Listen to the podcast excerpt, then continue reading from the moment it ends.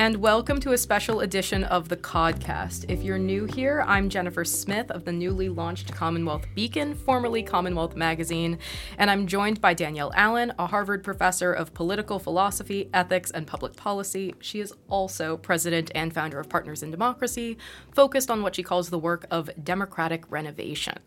It's a really great week to be talking about this here on the Codcast because we're in the middle of a week discussing what makes good governance and what makes for a good democratic, small d, state. We're spending this launch week doing the normal work of nonprofit statewide civic reporting, but with a special focus on how Massachusetts pitches itself and how that lines up with the way that we experience it as residents and interacting with our state government. So Danielle, thank you so much for being here with me on Commonwealth Beacon Launch Day. Thank you, Jennifer. It's a treat to be here. I appreciate the invitation.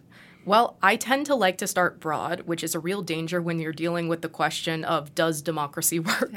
so it's maybe one of the broadest yeah. questions we could go with. So let's start with the diagnosis instead.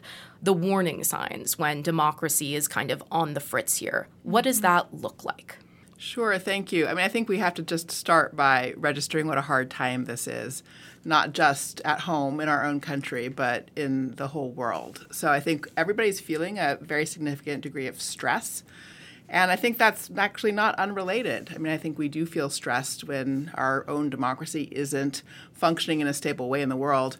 We all just watch the kind of crazy shenanigans around the speaker in the House. Um, that's a good example of non functional governance these challenges aren't new. For me, the red alert came all the way back uh, in 2013, a decade ago, when Congress actually had an approval rating of 9%.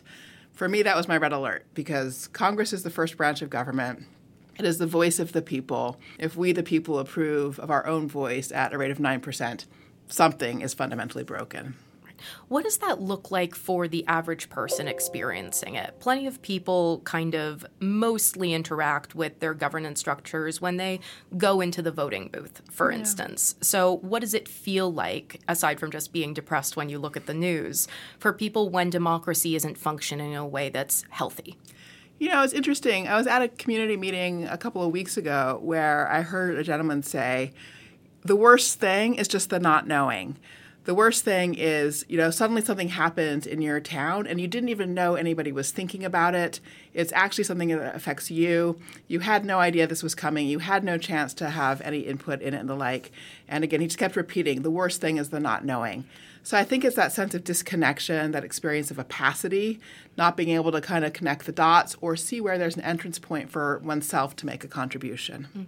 What does that look like in reverse? Uh, when we think about what it means to participate in democracy or to look around and feel like things are working, is your view of it that it should feel kind of like a smooth road where there aren't really kind of any bumps, there isn't really a disturbance? Or is it something where people are reminded constantly that they kind of need to participate, that they need to try and impact the systems? Well, that's a great question. And I think we do have a sort of ideal hope for a certain kind of smoothness in democracy. The idea that, you know, my will will just sort of smoothly translate into whatever desired outcome I most hope for. And of course, that's not how it is, because at the end of the day, we are a huge, complex, diverse society. There is always going to be, you know, contention, real contest of views, and the like. So the question is really whether or not one feels that one's own voice or the voices of people who share views similar to oneself have been taken seriously in the public sphere, whether you can see those views and voices actually impacting how results come out. A lot of people right now don't have that sense of connection. So I think that's really at the core of our of our difficulty. Mm-hmm.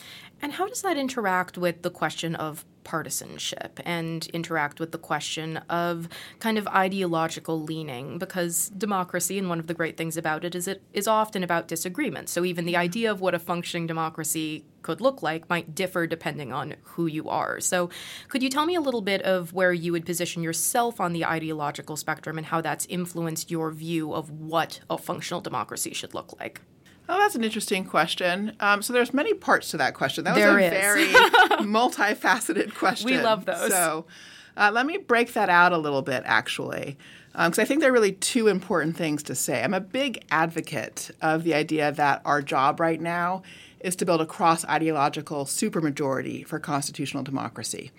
And when I use that phrase, and I'm talking about a supermajority, I really mean We've got to get to a place where two thirds of Americans or 70% of Americans all feel a kind of urgent sense of commitment to the ideals of constitutional democracy. And that means bringing into coalition movement progressives and folks sort of in center left and center right, and what I like to call constitutionalists on the right and so forth.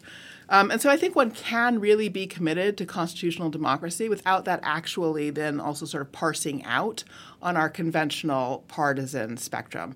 And I think actually making space for that conversation right now is just hugely important.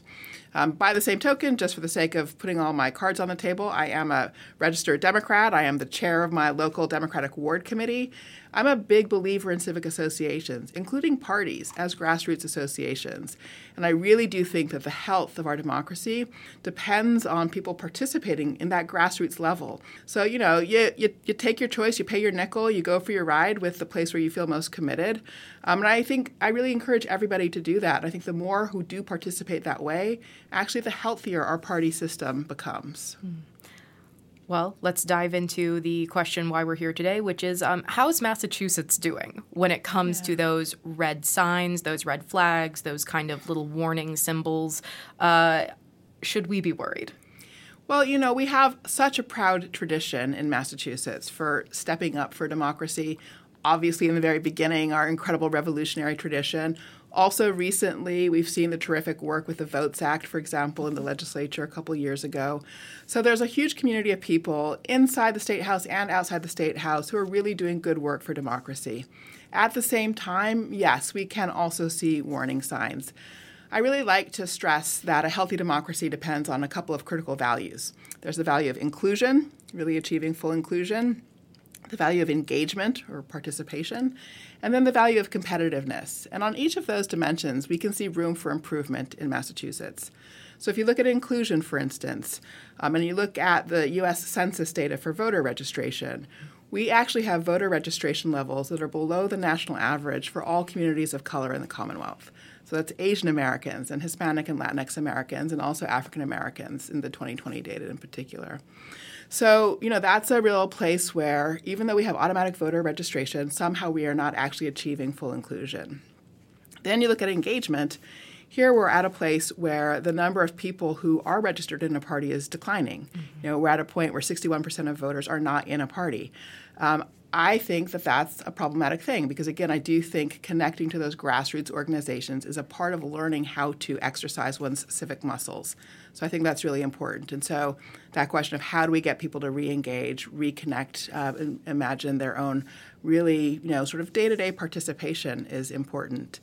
Can we dive into that one a little bit for just a second? Because you also well, you have skipped this... the hardest one. Oh, then. that's why I'm coming back, back, to, it. it. All right. Okay. so, so to kind of dig briefly into the question of unenrolled membership, independence, mm-hmm. Massachusetts does often talk about itself where that's kind of a good thing, where they say, yep. you know, there aren't things that mean you have to tether yourself to one party or the other.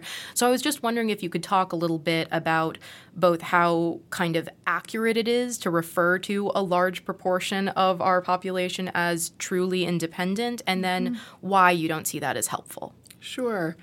So I want to be clear that I think you know some folks choose to be independent, and that's a great thing, and they do that for specific reasons of commitment and principle and the like, and I totally respect that. By the same token, what really matters is the real shift that we're seeing. Um, and so it's not just Massachusetts. If you look at the whole country, we are seeing a real decline in party membership. So a decade or so ago, about 75% of Americans were members of parties. We're down to 50%, you know, for the country as a whole. So the reason that matters is because at the end of the day, we really do have a sort of a need for grassroots participation that is connecting people at the municipal level, at the county level, making sure people get information about what's happening right now, you know, if you sort of spend your time out and about in Massachusetts and try to f- figure out who knows what's actually happening in the state house or in city government, it is much more likely that somebody who is participating in one of our parties will have that knowledge than for everybody else. So when people are not enrolled, that's fine, but they're really missing out on a very important part of their own civic capacitation. So that's where the concern comes in. And I do think it really is important to make sure that that kind of grassroots participation is, is vibrant and meaningful to a broad swath of our population. All right, now we get to the hard one. Go ahead. Sure. Alrighty. So the, the third value being competitiveness. I mean, it's just a very straightforward thing. If you're going to have a healthy democracy with accountability and responsiveness, you have to have competitive elections. Now, this does not mean that every incumbent needs to have a competitor in every single election, but you need some sort of healthy dose of competition. And it, it can be true at the same time that here in Massachusetts, we have incredible numbers of very dedicated, hardworking people working on our behalf. And it can be true that we all love our own individual reps. We all do. That just is the case. And at the same time, uh, we would be better off, we would have more accountability and responsiveness from our legislature if there was a higher degree of competition. We are the 50th state in the country and have been for about a decade in terms of the number of contested elections that we have. There are just really quite um, frequent concerns um, and worries around the Commonwealth from people in all walks of life about issues of accountability uh, for our elected officials. And that all comes back down to the frequency with which we have competitive elections.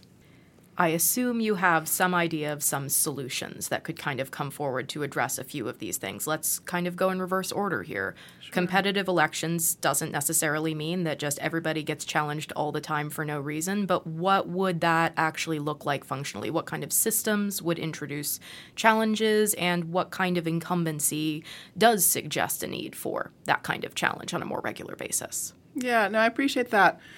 So I think really what matters here are some of the structural things that keep people from throwing their hats in the ring. I think that's honestly the most important issue um, here. And to some extent, I think campaign finance is a real issue. Connecticut, a neighboring state, has a really terrific public campaign finance program. Um, that does pull people into competition and candidacy. And they have a sort of more uh, diverse set of candidates routinely running at all levels, and their public finance system really makes a big difference for that. So that's one thing you can look at. Um, I mean, there's also the basic question of candidate recruitment and education and preparation and how even or uneven uh, those opportunities are for people. I think we could be doing much better. All of the civic associations in the Commonwealth could be doing a much better job of doing that work of candidate development. And then we also have to be clear eyed about the fact that we have in Massachusetts the most restrictive set of rules for candidate ballot access mm-hmm. for our statewide offices, but also the number of signatures that we require people to get sort of all the way down the ballot. So, I mean, that's really an interesting thing when you look around and see that states around us and all over the country um, have, in fact, opened up the aperture for people's candidacies more broadly than here in Massachusetts. You don't have to go all the way to California, okay? Because like that's the other end of the spectrum. And there's very very low bar for entry into running for office, and you have like incredible numbers of candidates and all kinds of you know craziness unfolding. My native state, I can speak to that. Yeah, mine, mine, too. So I can throw shade in California yep. for sure. Um, but at any rate, there is a happy medium, um, and I do think that it, it would it would do us good to move toward it. Well, getting to the the sort of partisan question there as well as Massachusetts has long had this reputation and earned one as a pretty deep blue state yeah. traditionally. But it might sometimes be surprising to folks who are outside Massachusetts or even new arrivals to Massachusetts to say, well, I don't understand why there's so much opacity when there's also not really that much of a risk, for instance, that uh, other parties are going to elbow in in a significant way. There's a pretty strong supermajority of Democrats, though there is a spectrum of Democrats in the state legislature. We have a Democratic governor. So, what impact is partisanship and kind of party allegiance having on the competitiveness question here? Well, I mean, you know, it is the case that we have a one-party um, state, right? I think that's you know, everybody recognize that, recognizes that, and knows that. So that's certainly an element of it. But in that regard, I think for me, what that means is that it's an incumbent on the party, uh, which has such prominence and such strength, really historic strength, and you know, I said I'm a registered Democrat, so I can say we can celebrate from that perspective that that historic strength um, it's then incumbent on the party, I think, to go ahead and uh, make space for competitiveness even inside the primary process, because that's what the public deserves. The public needs full debates, um, needs that chance to really have uh, choices. So. And you've also pushed for a number of election reforms. Uh, there have yep. been ballot measures in the past, there are efforts at ballot measures now. There have been legislative measures to try and change up the way that we do elections on the state level and on the local level. They tend to hit a wall. Can you tell me what that wall is? Sure. I mean, so I think there's some really important things we should do coming back to full inclusion. Same day voter registration is really critical. Um, folks have been working on that in Massachusetts for almost 20 years. You know, we have uh, 22 states in the country that have same day voter registration. It's very clear that it would make a huge difference for people who rent, and we have an electorate that, in terms of participation, is really skewed to those who are owners of property. It's like very old fashioned, right? In the very beginning of the country, voting was formally limited to people who held property, and we're kind of in a de facto way functioning that way again. Seems really important to open it up with same day voter registration. I think, you know, these issues go to ballot because at the end of the day, it is challenging uh, for folks who have run for office under one set of rules to imagine doing so under another set of rules.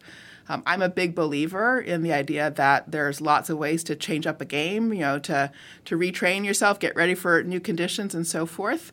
Um, and I think those of us who seek these reforms would be happy to help incumbents think about, you know, what are the modes of, of running in new ways in new conditions. Um, that kind of coaching should be a part of the whole package. Um, but I think that's just challenging. It's challenging for anybody to change up their game if they've been practicing it one way for a long time.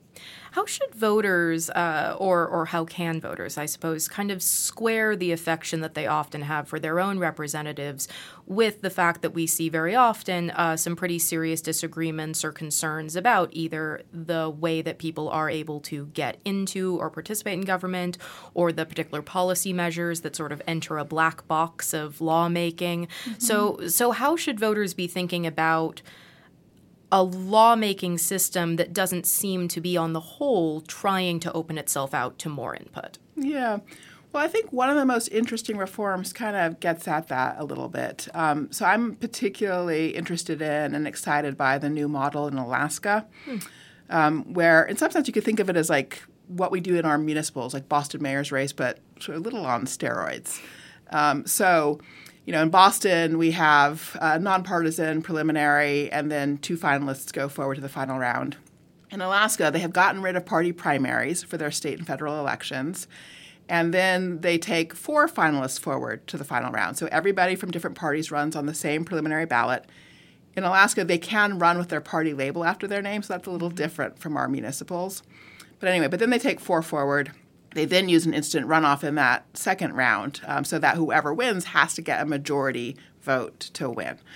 Um, but the thing that's really interesting about that, I think, is that it does mean you can get a lot of different voices, you know, in the same conversation together. And sometimes, you know, I think, you know, we want to hear our incumbent's voice. You know, people, we are connected to our incumbent. We want to hear that voice. Want to have the chance to hear that voice alongside other voices as well. Um, and so the nice thing about opening up the aperture that way is I think it both does mean that there's you know really solid space for incumbents to run, but it does actually also give you a chance to just really consider the whole picture. Um, so it's a good way of fostering um, competitiveness, I think, and Alaska certainly is seeing that. You've written before about the different types of sort of movement building and the different kinds of movement groups across political spectrums uh, on the left wing, on the right wing, uh, something that the libertarians are up to as well in terms of decentralizing, and then your own kind of preferred sort of fifth alternative. So, walk me through a little bit what the dynamics are that you're seeing in Massachusetts in terms of these different types of movement building and their effectiveness at actually achieving their desired outcomes. So that's a super interesting question, and I think if I am, am, am tracking you right, you're referring to some pieces of writing I've done that are broadly about the whole array of substantive policy, so exactly. not just democracy exactly. questions. Yeah. Um, so I mean, I think that we are just in an, a point of incredible transition in our country, um, and on so many different dimensions. I mean, just with regard to our population, you know, we're huge. We are incredibly diverse. Um, our economy is incredibly complex. Technology is further complexifying things and changing how we all do business, you know, in our daily lives in innumerable ways. And in conditions like that, it's really important uh, that there be practices um, organizing contexts that bring ordinary people into the conversation about how we want to sort of steer the direction of this amazingly complicated, rapidly changing society that we are a part of. And so I think, you know, progressives and honestly folks on the right as well have done an amazing job of connecting with people who have felt really disconnected um, from the whole process. Um, at the same time, as they've done that, they haven't, you know, always, it sort of varies in, in different contexts, um, but put, I think, enough of a premium on solutions that, that work. Um, and that work in ways that break through sort of stakeholder conflicts and impasses. So I think actually, for example, the governor's new housing policy is a beautiful example of a set of really practical policies that do break through some of those stakeholder impasses. Um, and I think it's really sort of wedding that kind of policy vision to the capacity to engage people at a grassroots level, that's the kind of combo that I think we need. Mm. I'm, I'm glad you brought this up. So, we're talking, of course, about the new housing bond bill that's coming forward, mm-hmm. the administration's kind of uh, laser focus on housing as sort of, you know, a crisis yep. and critical issue. We're all very familiar right now with the strains on the shelter system. Yep. One of the issues and the discussion and the things that people are interested in watching with the housing bond bill is, you know, what is the chance, for instance, that some of these vic- very historically controversial policies, uh, like a transfer tax, for instance, mm-hmm. actually managed to get it through. Mm-hmm. So you ran for governor. Uh, you uh, have talked at length about kind of how leadership itself does matter. What's your sense right now of Massachusetts's kind of leadership driven ability to push things that have been more controversial through now? Yeah. I think we're in a really good place for that. Um, I think our governor is doing a great job, and I do think that she is building relationships both inside the state house and also more broadly in the Commonwealth that change the dynamics of the conversation, um, that make clearer what the sort of array of stakeholder positions are, um, that make sure that sort of voices of members of communities all over the state are able to contribute to the conversation, um, and that also, you know, are where the conversation is lifting up legislators who have really strong and powerful vision for how we can do better in the Commonwealth. So I do think that the general dynamics of decision making are shifting in a positive direction. So I'm quite optimistic for the outcome of this effort. And thinking about what Massachusetts's place is in the broader national system, we've talked about some trends and some policy choices that have been made across different gubernatorial and presidential administrations. What can a governor of Massachusetts do? What can a city, uh, a mayor of a city do to kind of do the sort of democratic renovation that you push for? Uh, can we be untethered from the national conversation in a useful way? I think we can. I, I, really appreciate your putting that question on the table because I do think Massachusetts has the opportunity to set a standard for the rest of the country and really show the way. Um, you know, we are a place that appreciates innovation. Here we live with also these great universities in our midst, and all kinds of good ideas are coming out of them right now. Um, there actually are real opportunities with new technologies, even to help strengthen participation to change our approach to how public opinion enters into decision making processes. We've all gotten used to sort of polls that are really kind of crude and rough and almost sort of pre-digest opinion by giving you very kind of blunt choices and they themselves are sort of polarizing in how they formulate things.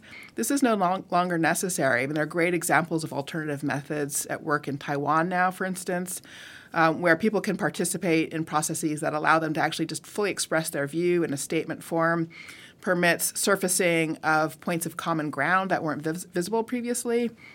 I would love to see, you know, our, our mayors, cities around the Commonwealth, our governor, um, thinking about places where such new opportunities could be integrated into our decision making processes. I think that would improve representation help that sense of connection um, for regular people. And also you know that address that issue of feeling i mentioned the gentleman who said like the thing is just the not knowing not knowing something's being discussed not having a chance to put your voice into the mix and so forth. I think there's a lot we can do to respond to that and you're in a little bit of an interesting position right now as well, because not only do you have your Partners in Democracy work, not only do you have your educational and academic work, but you've also been appointed to the board of the Massachusetts Department mm-hmm. of Higher Education. So now you sort of have a foot in a few of these worlds. firstly, kind of how do you see your role as part of that board? But then also, how has it impacted your thinking about what can be done from inside and outside governance? Sure. So let me start with that second question because Sure. I think that's a that's a very Massachusetts question, Right. right? Is it an inside game or an outside game, or Right. what's the plan of inside and Can get very siloed. Exactly, that's right. Um, I mean, that that one's got a simple answer, which is just that I, I bear my role and responsibility as a citizen very seriously. I carry that with me consistently in every lane in life that I inhabit. And so for me, I don't actually really see things in that sort of inside outside way. I have a kind of public good orientation and do my best um, with the avenues available to me to contribute as parts of teams to advancing that that public good, that common good. So, and it's an honor and a privilege to have a chance to do that on the board of higher ed as well. It's a critical moment for public higher education in the nation broadly.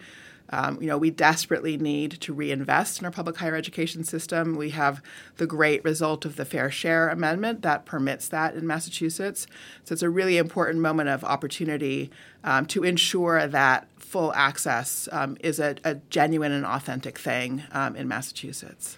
The Fair Share Amendment is a wonderful way to kind of get into the last sort of I guess, messy tangle that I was hoping to get into with you, which is this question of competitiveness. Not in mm-hmm. terms of how many people can run for something, but the idea of what makes a state mm-hmm. competitive. Mm-hmm. Uh, let's deal with sort of the economic questions first, which is how have you been thinking about the tensions between, say, a higher tax policy and efforts to change that?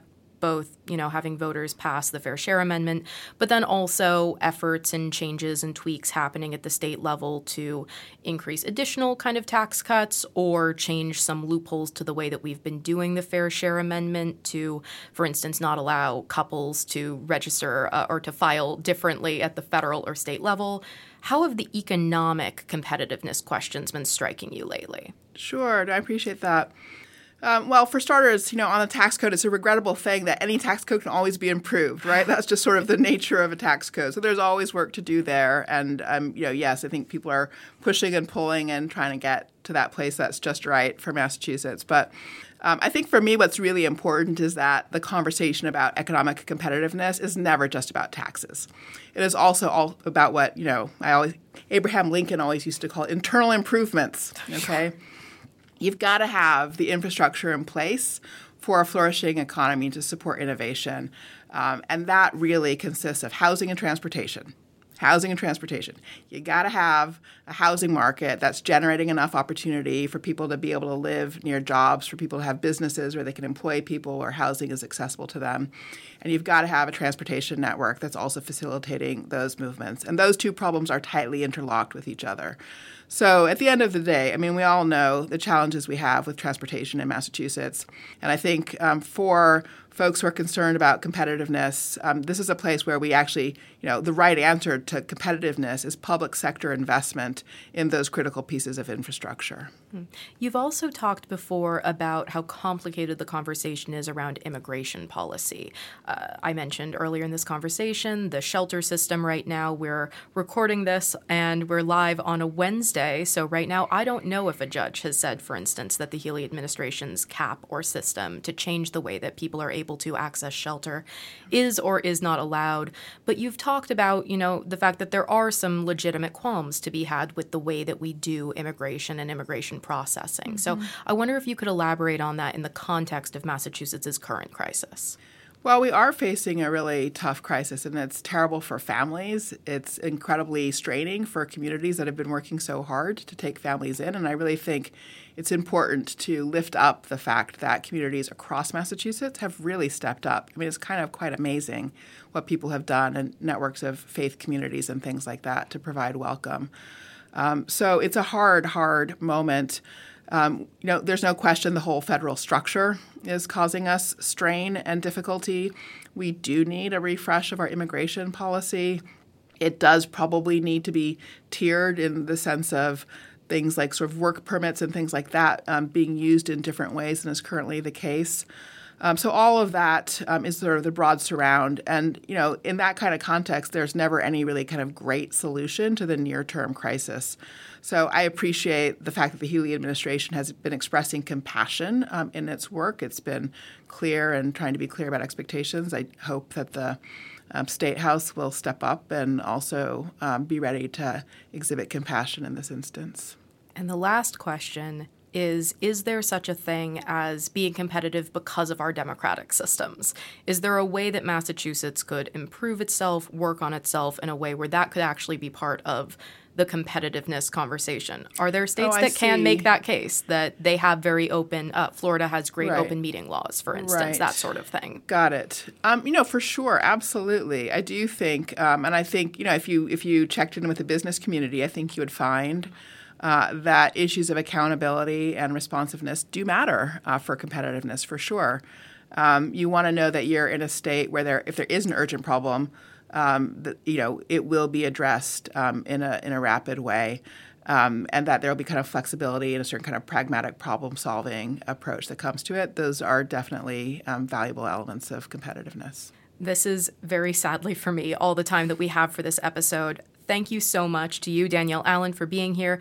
Thanks to our producer, hidden off screen, John Gee, for keeping us on schedule and sounding like people. And uh, I have to do some bookkeeping now, so everyone bear with me. You might be hearing this on your podcast feeds like normal, which is great. You might have watched me kind of wave my hands around for half an hour, which is also great because that means that you made it to the Commonwealth Beacon YouTube live stream. And this episode is live streamed in public for everybody because this is launch week, as we mentioned. And if you like it, you could consider becoming a Commonwealth Beacon member. By the way, we're always going to be free. We're nonprofit, but if you make a donation, there's some bonus stuff in there aside from the warm, fuzzy feeling that you get contributing to local news outlets and news ecosystems. We've got insider newsletters, first dibs on tickets for events, but also access to future live streamed episodes on top of the episode that'll make it to your ears with everybody else later. Uh, by the way, good news if you've already made a donation above $10 a month, hey, hi, you get access anyway. Good job, no more work for you. And to learn more, visit commonwealthbeacon.org slash membership. So, thank you again to everyone who tuned in. Thank you again so much to Danielle Allen. We're really excited about everything coming next to Commonwealth Beacon, and we'll be back in your ears with a special polling episode this Sunday on the podcast. Thank you. Thanks, Jennifer.